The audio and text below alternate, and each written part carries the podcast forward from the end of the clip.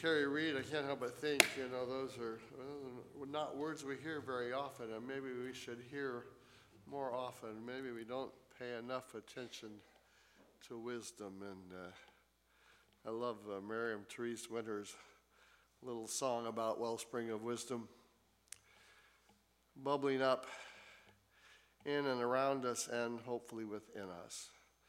Pray with me. May the words of my mouth and the meditations of our hearts be acceptable in your sight, O God, our rock and our Redeemer. Amen. Hallowing. Hallowing. There's a word we rarely hear these days, right? Unless, of course, you think I'm referring to the autumnal occasion when costume kids ring your doorbell and demand trick or treat. However, that word is spelled differently. There's a distinguishing bit of ring to hallowing, the word for today. We are the people of God. Come to this hallowing place. We are the people of God, bonded together by grace. My friend and mentor David Bartlett penned these words as a gift to the people of Lakeshore Avenue Baptist Church in Oakland. John Landgraf wrote the tune and labeled it Lakeshore. It was originally entitled uh, Hymn for Pentecost and became a kind of theme song for that congregation. In the past, I've used it both on Pentecost and on Trinity Sunday, as it is obviously a thoroughly Trinitarian text, as uh, David would have held out for. Creator, strong and sure, Jesus, our friend and guide, Spirit and Comforter. Each person of the Trinity is given due consideration in its own verse. The verses are lovely, but I especially like the chorus. We are the people of God, come to this hallowing place. We are the body of Christ, bonded together by grace. What a lovely aspirational notion of what it means to be church. The body of Christ bonded together by grace. But what of this hallowing place? What does it mean to be the people of God come to this hallowing place? Now, David was a highly educated and cultured man, uh, was dean of Yale Divinity School for some 17 years. Sometimes his vocabulary stretched beyond the ordinary, to put it fairly. Hallowing. The dictionary says it means to make holy or to consecrate. Synonyms include words like make sacred, to sanctify, to bless. We are the people of God who come to this place that makes us holy that consecrates us, that sacralizes and sanctifies us, that both blesses us and creates us as a blessing. It's an interesting thought, isn't it? That this might be a hallowing place. In the past, you've heard me talk about the ministry of the building. If you haven't, you should have, and you will hear more. The ministry of the building. I wonder if this is not related to what it might make, to what might make this a hallowing place. My friend Don Ing and I have had spirited conversation about whether there can actually be a ministry of the building. Now, he took the more conventional, non liturgical view that a building itself cannot be sacred or a ministry.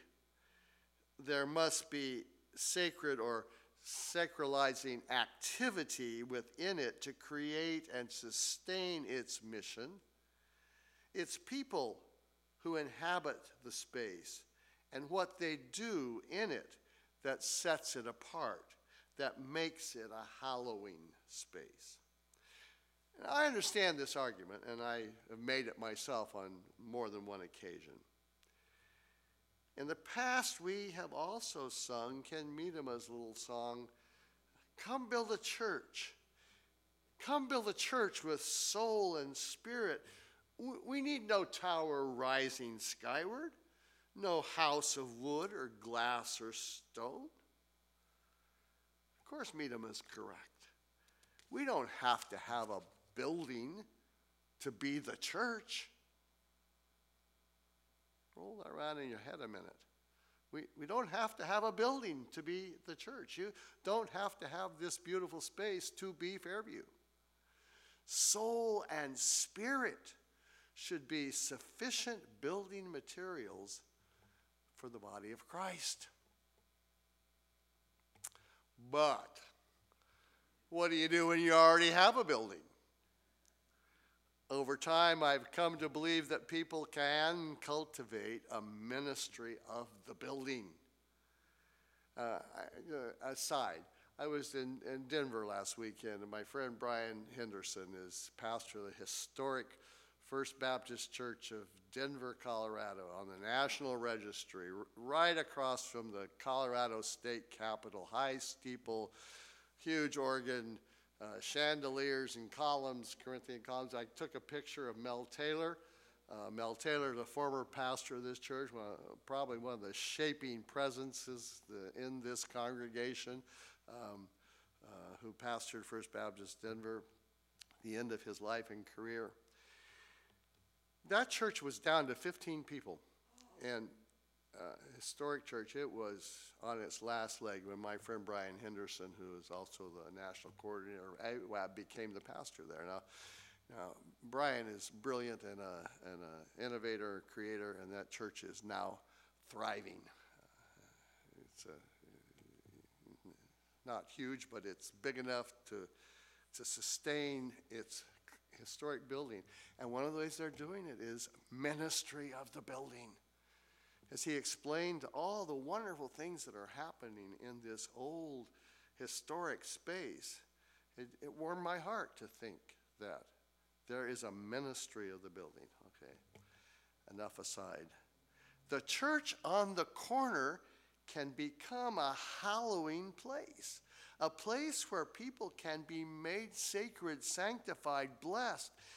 There's an interaction between the holy and the human that can take place in a space which we call church that makes it a hallowing place. It's a mystery. I cannot fully explain it or why it happens, but I know it does. I know that in Palo Alto, more than one person entering that old building and making use of it sensed an aura about it that was hallowed. They may not have been there for spiritual or religious reasons of any sort.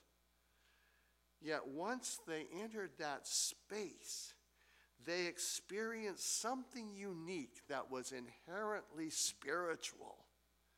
Even when the congregation was not present, even when the sanctuary was empty, it made the building itself attractive, a place where people wanted to linger a hallowing place.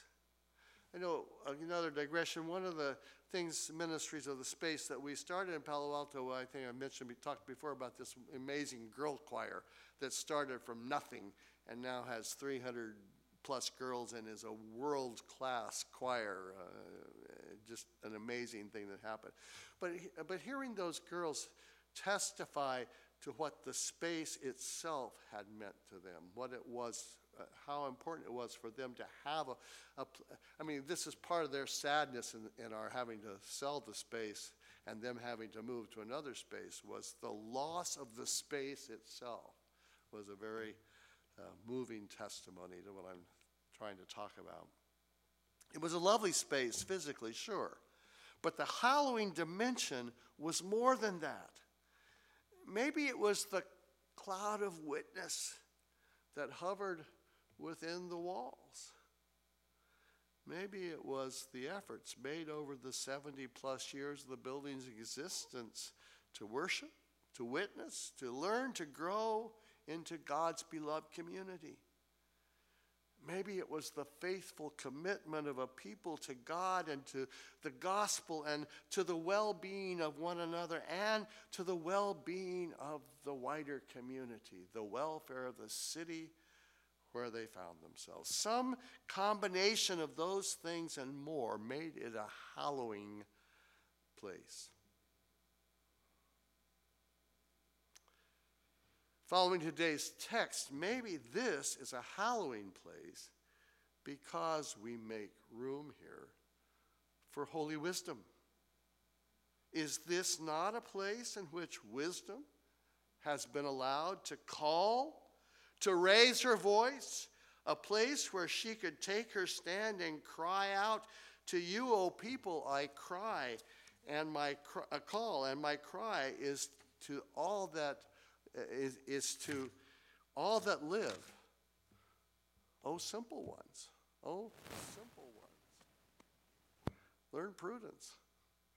Acquire intelligence, you who lack it.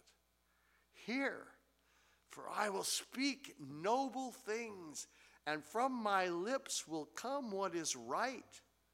For my mouth will utter truth. Wickedness is an abomination to my lips. All the words of my mouth are righteous. There is nothing twisted or crooked in them. Oh, there's nothing twisted or crooked in them. Let me use a heavy dose of that. Well, um, there's nothing. They are all straight to one who understands and right to those who find knowledge. Of course, the community has not always paid attention or allowed wisdom to guide, but perhaps we have been attentive enough and willing to follow to the degree that we recognize this as a hallowing place in which God's people are sometimes present and working to bring about God's beloved community. Here, on occasion, we have encountered wisdom. We have gained knowledge. We have learned prudence and discretion. We have acknowledged in awe the Holy One. We have laid aside pride and arrogance and gained insight and strength. Isn't that what hallowing is all about? Isn't this why we come here week after week? seeking the sacred at some level, obvious or hidden? I believe it is. In a reflection entitled A Desperate Need for Wisdom, Hebrew scripture scholar John Holbert rants, and this is a rant, folks. I gaze with mounting horror at the ill mannered, rude, crude, ad hominem nonsense that exudes at great lengths from the keyboards of literally thousands of phones and pads and computers. Hundreds of comments ensue, many building on the foolishness of the previous authors. I debase the term to name such drivel so until any hope of enlightenment is drowned, buried, exploded in a maelstrom of vitriol and a spasm of words vomited from a very dark chasm of some verbal hell. I pile on the multiple metaphors for the reason that the social media frenzy does the same, cascading a waterfall of gibberish onto the floors of unsuspecting platforms, swamping gigabytes and terabytes with hogwash by the ton. Can I get an amen? Huh? Seems Holbert may have some strong feelings about the ways of the modern world. And frankly, ain't, ain't that the truth? Isn't he right? On to something? I think it's just what comes. I, well, don't get me started. His essay was penned in 2016. Not surprising. I wonder how his feelings of disdain and disgust might have escalated, if possible, over the past six years. If he felt, if he felt desperate for wisdom then, how much more must he feel that today? And isn't that the truth? A desperation for wisdom in our world, in our life, in our country, in our community. A desperation for wisdom. Hyperbole aside, he has a legitimate point. In so many ways, our contemporary society has abandoned wisdom and gone off in search of the lowest imaginable denominators of social enterprise. In fact, some even defy imagination. How do we get to this place? How do we make it right? Holbert is right there, is a desperate need for wisdom today. Too often she stands on the heights beside the way, at the crossroads, beside the gates, in front of the town, at the entrance of the portals to our sanctuaries, crying out, and no one, no one pays her the least attention. Oh, we're too busy. We're too preoccupied. We're too hardened against her message to pay attention to her cry. We're deaf to her voice. We are eagerly on our way somewhere else. We are not interested in looking for our looking for or finding her hallowing place. We pass by quickly on the other side. But here's the good news.